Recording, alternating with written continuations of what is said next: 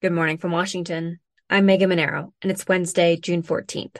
This is CQ Roll Call's morning briefing, and here are the top three headlines you need to start the day. House appropriators are marking up the agriculture spending bill in full committee. The bill calls for over $25 billion in discretionary spending for the Agriculture Department and other agencies. Republicans say the number reflects both the needs of those agencies and efforts to cut back on government spending. The full committee is also set to vote on the spending levels for each of the dozen appropriations bills on Wednesday.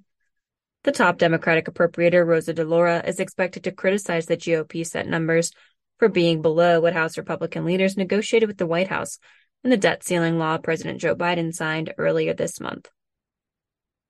Next, House Homeland Security holds a hearing Wednesday that could be the springboard for an investigation leading to the impeachment of Homeland Security Secretary Alejandro Mayorkas.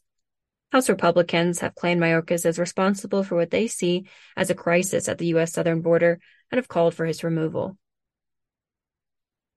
And finally, lawmakers are voting on bills that were derailed last week when far right Republicans disrupted the normal process on the floor. Among them is a measure to block proposed emission standards for gas stoves. Check CQ.com throughout the day for developing policy news. And for all of us in the CQ Roll Call newsroom, I'm Megan Mineiro. Thanks for listening.